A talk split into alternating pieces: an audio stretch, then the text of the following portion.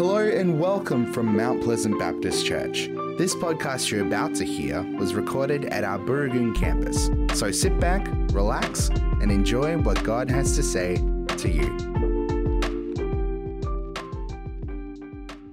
Dear loving Father, thank you so much that we can come together in your precious Son's name to worship you, to honor you, to glorify you. Jesus, you are our Savior, and you are our risen Lord. You are our King. And we thank you for the cross. We thank you for the amazing love that was poured out on the cross and the work that you did on the cross for us. Holy Spirit, we just ask that you will open our hearts to your word this morning. Speak to us, we pray. And we pray that those words will fall on the good soil, the fertile soil of our hearts. And whatever we have brought with us this morning, Lord, we just ask in your grace, may we just leave it at the foot of the cross. And as we depart from this place, may we be lightened, but may we be encouraged by who you are. And Lord, we just ask all of this in the precious Son's name. In Jesus' name we pray. Amen. Amen. Amen. Please be seated. Good morning to everyone, and thank you for joining us, especially those of you who are new or visiting, thank you. And uh, also, welcome to everyone in, in online. We uh, welcome you as well. And for those of you who don't know me who's been coming in the last couple of weeks, uh, my name is Michael, and I am the COVID pastor. Right? I'm the one who missed out on camp. Yes, and I, I really appreciate all of you praying for me, but I still have a bit of a remnant of the COVID. So I'll give my apology now. I'll probably cough and there might be a bit of sniffle, but we'll plow through. Right? And let me take this opportunity just to thank all the leaders. I know that most of them will be here on the second service, but the leaders and the volunteers who made the camp possible and so memorable for our young people. Uh, you did an awesome job. It was fantastic. You honored God and I'm sure God was pleased. And uh, we know that there are baptisms that will be coming up following the camp. And uh, if you're interested in be- being baptized as well, uh, please do let us know. There'll be a baptism service at Thornley next week when one of the uh, youth from camp will be, will be baptized. Um, it's an amazing thing. It's a great celebration for Thornley as well. But uh, we are planning one in September, so if you are keen and interested, I know one of the youth have already come and spoke to me about them wanting to be baptized, and if you are in that space as well, and if you're considering, uh, please come and let any of the ministry leaders know. It will be fantastic. I want to also thank you, the worship team. Let us put our hand together for the worship team. Where have you gone? Fantastic. In the morning, uh, leading us, preparing our hearts for today, the AVL team. But also, I want to say a special thank you, and they don't get a, a, a lot of mention. The caterer who provides the meal for the, uh, the worship and the AVL team um, during between services. And uh, they're up early cooking. So thank you so much. And I know Jane, Jane did that this morning. Jane Templeman, where are you? She's around. Oh, there you are. There you go. There you go. There you go. Good morning and thank you. All right, so finally we come to our sermon. Okay, we continue with our series, Your Kingdom Come. The passage we're about to delve into this morning continues on from last week's miraculous feeding of the 5,000. We're going to look at Mark chapter 6 today. And to put the narrative into context and to understand the actions of Jesus, let's have a take a, a quick snapshot tour of chapter 6 of Mark and the flow of the narrative, and um, where our reading fits into that chapter and what God is saying to us through Mark chapter 6. I did have a couple of slides to do that, but um, let's start off with this where at the moment, um, Jesus, within our narrative, Jesus is going to tell the disciple to go to Bethsaida, which is on the right top of, the screen there, Bethsaida. But the, the disciples uh, end up in Gennesaret. And disciples of Jesus end up in Gennesaret, which is on the other side of that. All right, so how does all, all of this fit in? Well, Mark chapter 6 begins with the narrative of Jesus in his hometown and how the people in the town took offense at him and rejected him. They did not recognize him for who he truly was. Following that, Jesus sends out the 12 disciples in twos, and they do great work surrounding, around the surrounding villages. While this is happening, John the Baptist is beheaded, and the news of it spread. After the disciples return from their outreach, Jesus tries to take them to a quiet place to rest and hear about all the things that's been happening and what all the amazing things that they've done. But the people around them recognize them and start to follow them. And this is where the miracle of the feeding of the 5,000 takes place. And it comes to our reading uh, for today. But following the reading, we read, we read that those in Gennesaret, right, recognized Jesus and brought their sick to him. And all those who were brought to him were healed in miraculous ways. Now, one thing I want to start off with is that, and, and it is an important thing to note, is that the miracle of Jesus are eschatological in nature. Right? It's eschatological in nature. It reveals something about the kingdom of God, the coming kingdom of God. Okay, we need to have that in the back of our minds. So in Mark chapter 6, we begin with the chapter where the, the hometown people, where Jesus was, they didn't recognize him. And then in end of Mark chapter 6, there's these people in Gennesaret. As Jesus arrives on the boat, they recognize him. Now, Mark bookends the chapter with people who do not recognize Jesus and know who Jesus is. And he finishes off with people, not even in their hometown people, recognizing who Jesus is and immediately bringing their sick to them. So, what is Mark saying? By bookending with these two contrasting narratives in chapter 6. Well, our Bible reading for today is from Mark chapter 6, verse 45 to 52.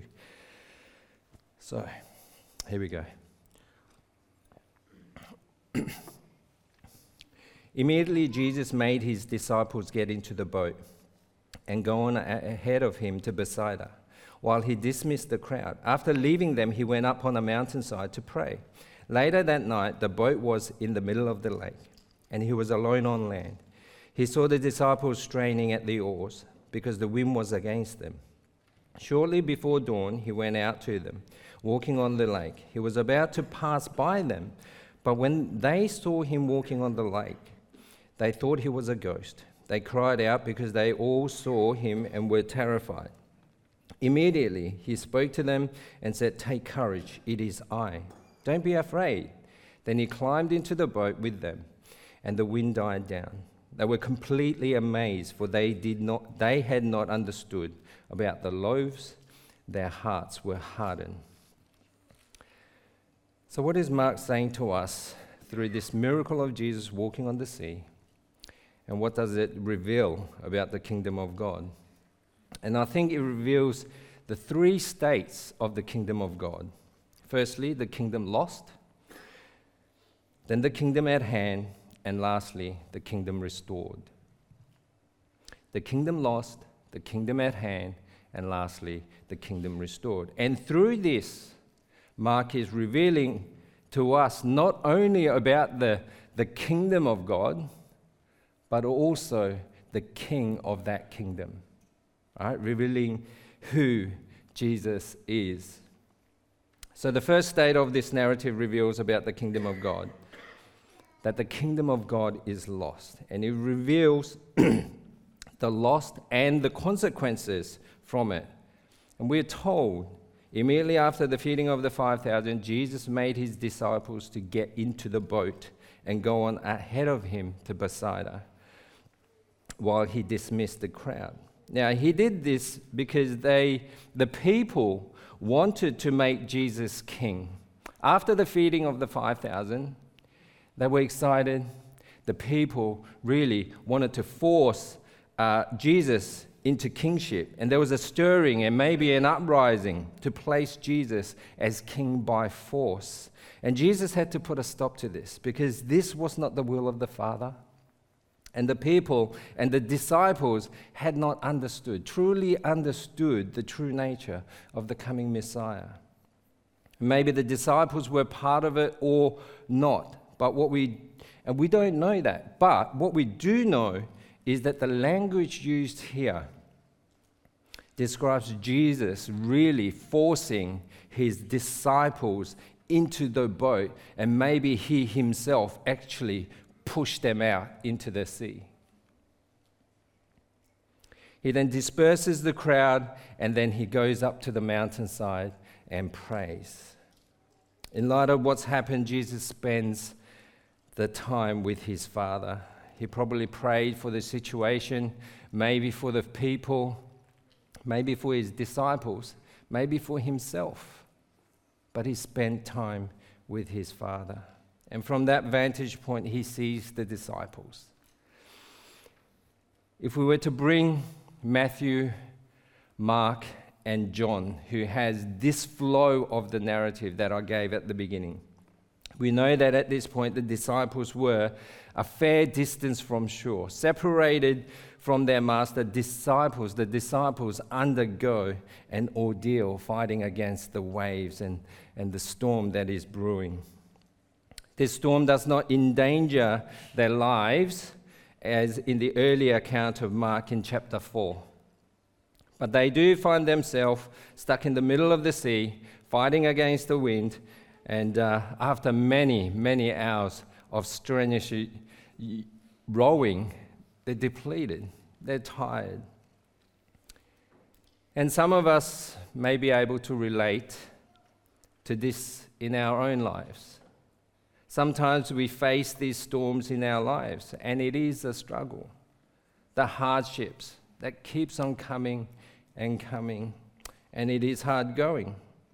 And we might think that the storm has cleared, but even before we can take a breath, take a breather, another one hits, and another one comes, and another one comes.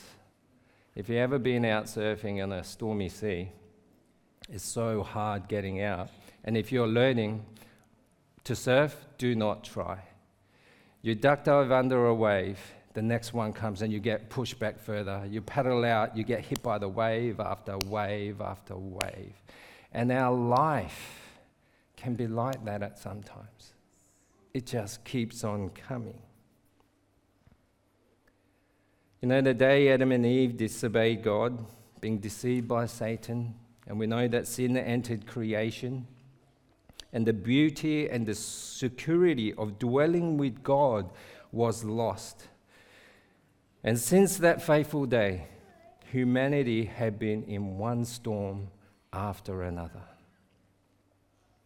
And these storms not only come when we are disobedient to God, but it also comes when we are obedient to God.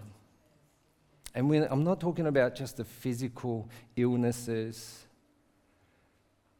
but even the, even the, I guess, the decisions that we need to make in our lives. Right? I would consider that a storm as well. You might be faced with a big decision that need to that will change the course of your life. I would consider that as a storm as well. Remember that it was Jesus who put the disciples out to sea. The disciples were out at sea because they actually obeyed Jesus. They got in the boat and they were sent out. They were told to go and they did. Now they find themselves in in the middle of the, in, of the sea in another storm. You know, storms will come into our lives. Jesus himself said that we will have trouble in the well. Even when we are obedient to God, storms may come.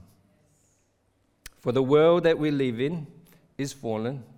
Sin and evil have broken the world.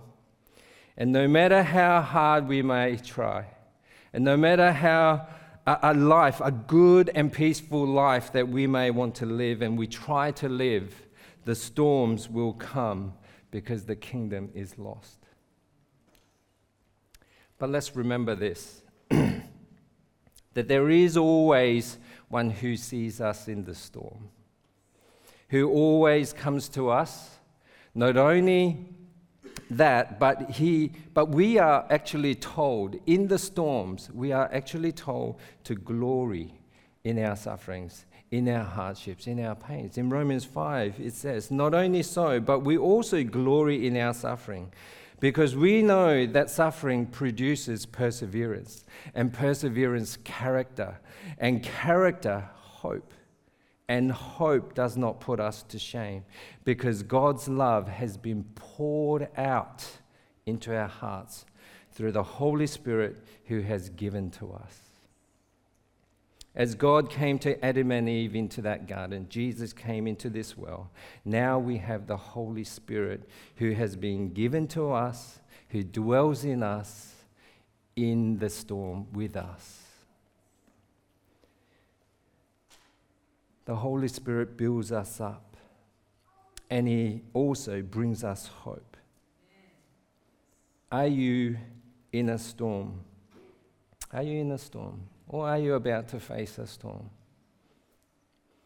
I want to encourage you to read Romans 5 and be encouraged. Be encouraged. And may the peace of God, which transcends all understanding, Guard your hearts and your minds in Christ Jesus, for the storms will come in our lives. In the kingdom lost, the storms will come. But God comes to us in that storm. All right, which leads to my second point. In this narrative, it reveals us the kingdom at hand. All right, now we live in the now and the not yet. So the narrative says, Shortly before dawn, he went out to them walking on the lake. He was about to pass by them, but when they saw him walking on the lake, they thought he was a ghost. They cried out because they all saw him and they were terrified. Now, Jesus sees the disciples and begins to walk out to them. However, the disciples are not expecting Jesus to come to them, through, especially through the storm. And on the surface, we can look at this part of the passage and say that Jesus will come to us in the storm of our lives, that He is there in the storm with us, and that we shouldn't be like the disciples but expect Jesus to be there, Jesus to show up in our storm. And even though we might not see Him, and it might not be the way, in a way that we might expect for Him to show up, He is there, keeping an eye out for us, and He will come to us. And this is so true. This is all so true. But let's not just simply stop there. Let's delve a little deeper and ask the question what does His presence mean to us? What does it mean to us in the storm? And how can we be encouraged by it, but also grow in it? And what does it reveal about the kingdom at hand to have Jesus with us in the storm? Well, interestingly or oddly, whichever way you see it, Mark writes that Jesus was about to pass by them.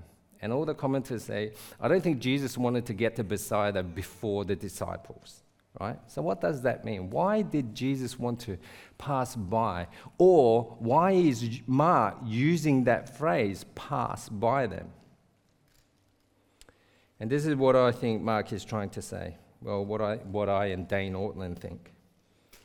And I wonder if it resonates with you. Throughout the Gospel of Mark, Mark alludes to the Old Testament to reveal the identity of Jesus Christ.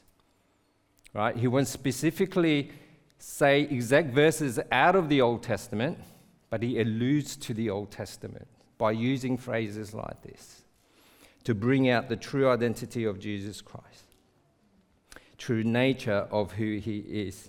And this narrative is no exception. Now, remember that Mark began this chapter with those closest to him not recognizing who he was. They only knew him as a carpenter's son. So, what is Mark leading us to as he reveals who Jesus is? Well, Mark is saying that the kingdom of God is at hand in the person of Jesus, that Jesus is God. And his presence brings many attributes. But here's five attributes within this context of this narrative that the presence of Jesus, the attributes only God can bring and brings into the storms of our lives and the kingdom at hand. So the first kingdom Firstly, the kingdom at hand reveals the glory of God. It reveals the glory of God. We see in Exodus 33, it was beautiful that we've done the Exodus story because once they've crossed over, they've sung their song and they're about to go into the land.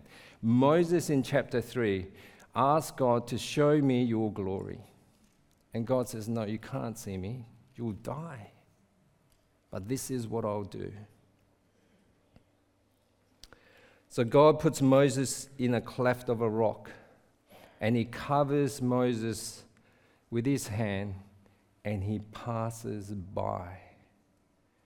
The glory of God passes by. What is Mark saying? This Jesus is God. He is the glory of God. Secondly, the kingdom at hand reveals the awe and wonder of God. In the book of Job, Job talks about the awe and wonder of God who treads on the waves of the sea. For it is only God who can do that. I encourage you to check those verses out when you get home. And thirdly, through Isaiah, God reveals himself as the waymaker. As Isaiah says, Was it not you who dried up the sea, the waters of the great deep, who made a road in the depths of the sea, so that the redeemed might cross over? It is only God who can tame or control the sea. And fourthly, the kingdom at hand reveals the God of salvation or God of deliverance. And Daniel speaks of a man clothed in linen who was above the waters of the river. When the power of the holy people have been finally broken, all these things will be completed. That everyone whose name is found in the book of life will be delivered. And lastly, we see Amos see in Amos, the kingdom of Ham reveals the God who restores. In chapter 7, verse 8, and chapter 8, verse 2, God says that He will no longer pass by His people.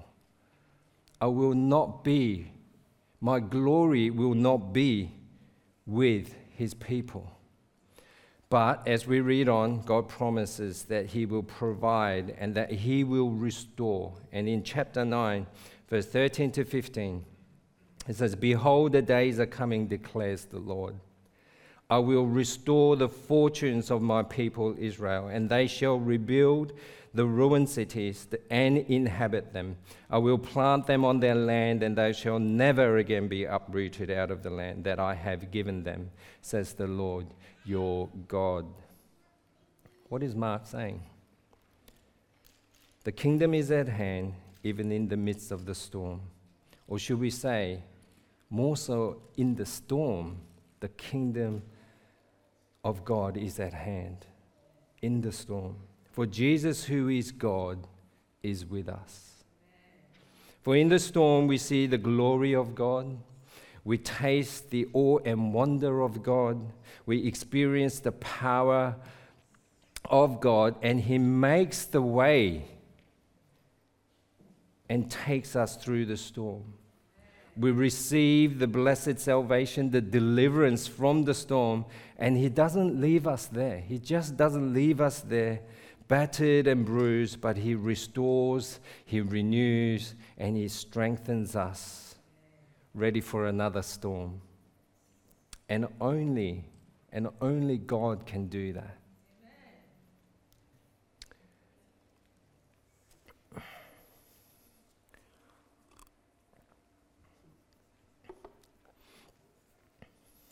But you might be saying, but Michael, you don't know what I'm going through,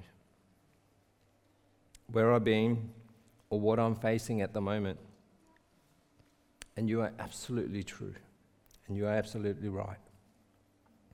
I don't. But the one who died for us does. Jesus does. And if we truly believe that our God is all powerful, He's all knowing, He's ever present at all times, but most importantly, if He's all loving, then we can rest assured that He comes to us in our storms and He knows exactly what we are facing and what we are going. And He will take us where we need to go.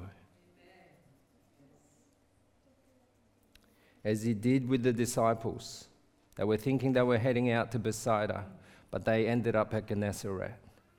Jesus will take us where we need to go.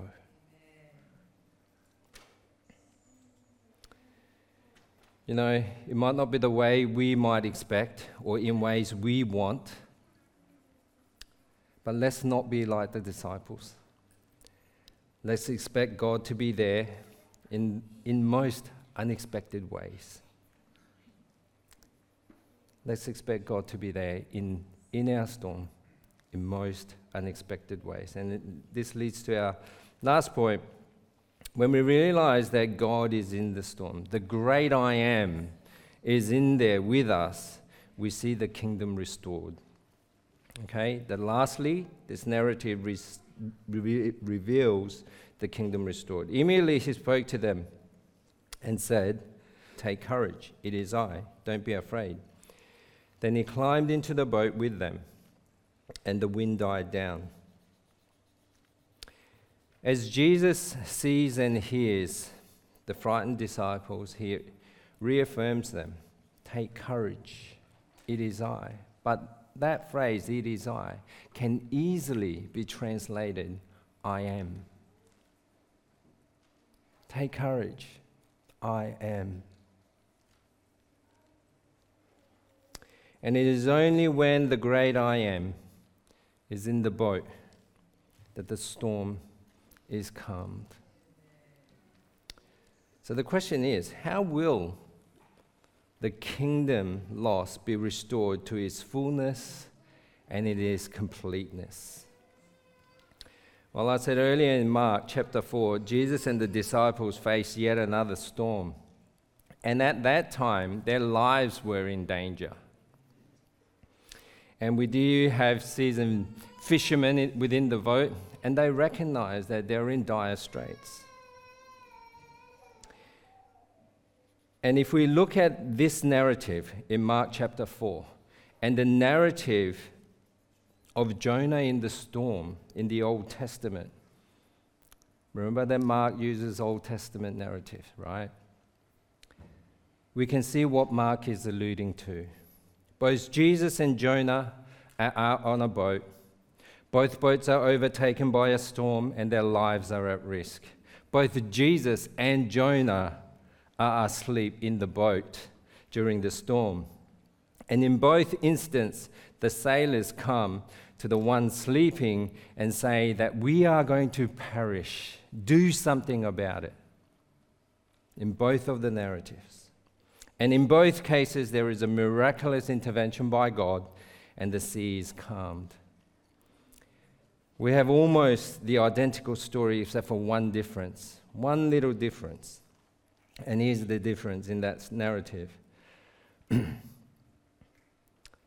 the midst of the storm, Jonah says, Pick me up and hurl me into the sea, then the sea will quieten down for you. What's he saying? It says, If I die, you will survive. So they throw him overboard, and the storm is calmed, and the sailors survive. But the narrative in Mark, in chapter 4, with, with Jesus, it does not end that way. Or does it? Or does it? See, Matthew chapter 12, Jesus says, I am the true Jonah. The one greater than Jonah is here, referring to himself. Now, what is he talking about? Well, I think this is what Mark is trying to get at. The Jonah narrative and the one in Mark 4 are not that different at all. And this account in chapter 6 brings a conclusion to what Mark is saying. Jesus calmed the wind and the waves, and he saved his disciples. Sorry, Jonah Come to wind and waves. But what Jesus is saying is that one day, one day, I will calm all storms. He's going to still all waves. He's going to destroy sin. He's going to kill death, and death will be no more.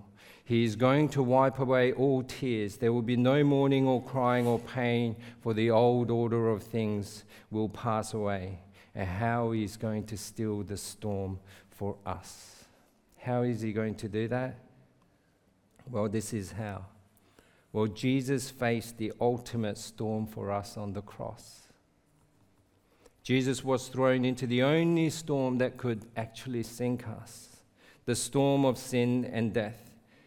He went into the storm of judgment and he took on that storm front on and he didn't shy away from it. He went into the storm and it crushed him, and he was hurled into the stormy sea of that cross and paid for it with his life. And when we realize the price paid for us on that ultimate storm of the cross, there is only one response to Jesus, and it's recorded in Matthew chapter 14 in the same narrative. And those in the boat worshipped him, saying, Truly, you are the Son of God. Truly, you are the Son of God. Mark 6 says that the disciples' hearts were hardened. They did not understand who Jesus was. And we know one other person in the Bible didn't know who Jesus was and hardened his heart. Pharaoh did not know God and ask the question, Who is the Lord that I should obey him? Let's not harden our hearts with a, with a misunderstanding of who Jesus is, but rather see the Son of God and worship him even in the midst of the storm. And though we may go through storms in our lives, we can have confidence that we will not be consumed because the price has already been paid. The ultimate storm, the price has already been by, paid by Jesus because he faced the storm and we have a foretaste of what is to come. And upon his return, the kingdom will be restored. So, to conclude, and before we partake in communion, let us be reminded that we live in a fallen world where there will be storms. And God comes to us in these storms, and it may not be the way that we expect or the way we want, but we will see His glory. We will taste the awe and wonder of Him and in his unfathomable power, he makes a way through the storm. We will receive the blessed salvation or the deliverance from the storm, and as he restores and renews and strengthens us, we will experience his goodness and his love for us. For Jesus faced the ultimate storm on our behalf and gave his life that we may have eternal life when the kingdom of God is restored. A new heaven, a new earth in its glory upon his return. So, as we come to this table, the bread and the wine is a symbol of the body broken and the blood shed by Jesus facing that ultimate storm for us. So, if you, as you were coming in, if you have not received the communion emblems, emblems, little cups. Uh, if you want to raise your hand, I'm sure our lovely ushers will bring them to you. So we are reminded that our Lord Jesus, on the night that he was hurled into the ultimate storm, he took bread. And when he had given thanks, he broke it and said, This is my body which is broken for you. Do this in remembrance of me. And in the same way, after supper, he took the cup, saying, This cup is the new covenant in my blood. Do this whenever you drink it in remembrance of me. For whenever you eat this bread and drink from this cup, we are proclaiming that Jesus faced the ultimate storm for us, that he was hurled into the sea for us. And though we may go through storms in our lives today, we will not be overcome by it because we know that His love and His care for us will be there in the storm. No matter what storm looks like on the outside, may we have inner peace with eternal hope. Let's take the bread and let me pray uh, before drinking together.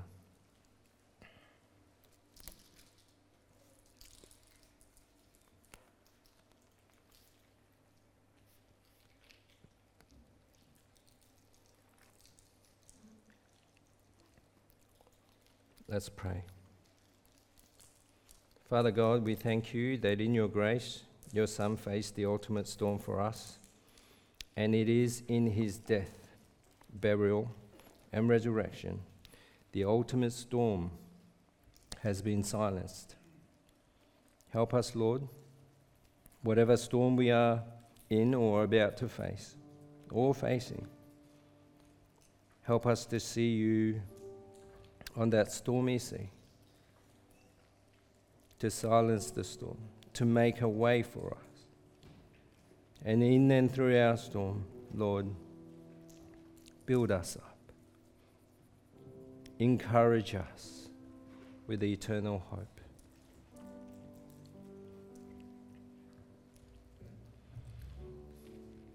Lord, there are so many of our your children hurting and you know exactly who they are, where they're at, what they're going through.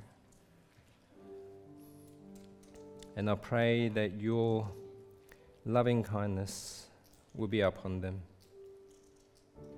that you will bless them, that you will keep them, that you will encourage them, that you will bring peace and comfort. May they see you standing on top of the waves. May they see your glory. May they see your power. And even though the storm is raging on the outside, I ask that you will grant them peace, knowing that you are the one who faced that ultimate storm for us that we may have peace. In Jesus' name, amen. Amen.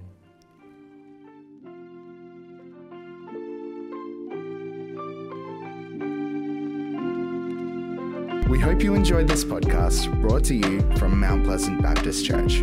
Our prayer is that what was said today inspires you and strengthens you in your faith. If you would like to talk to someone about what you've heard today, you can contact the team during office hours on the number you can find on our website at mounties.org.au. Thanks for joining us. We look forward to having your company again soon. God bless.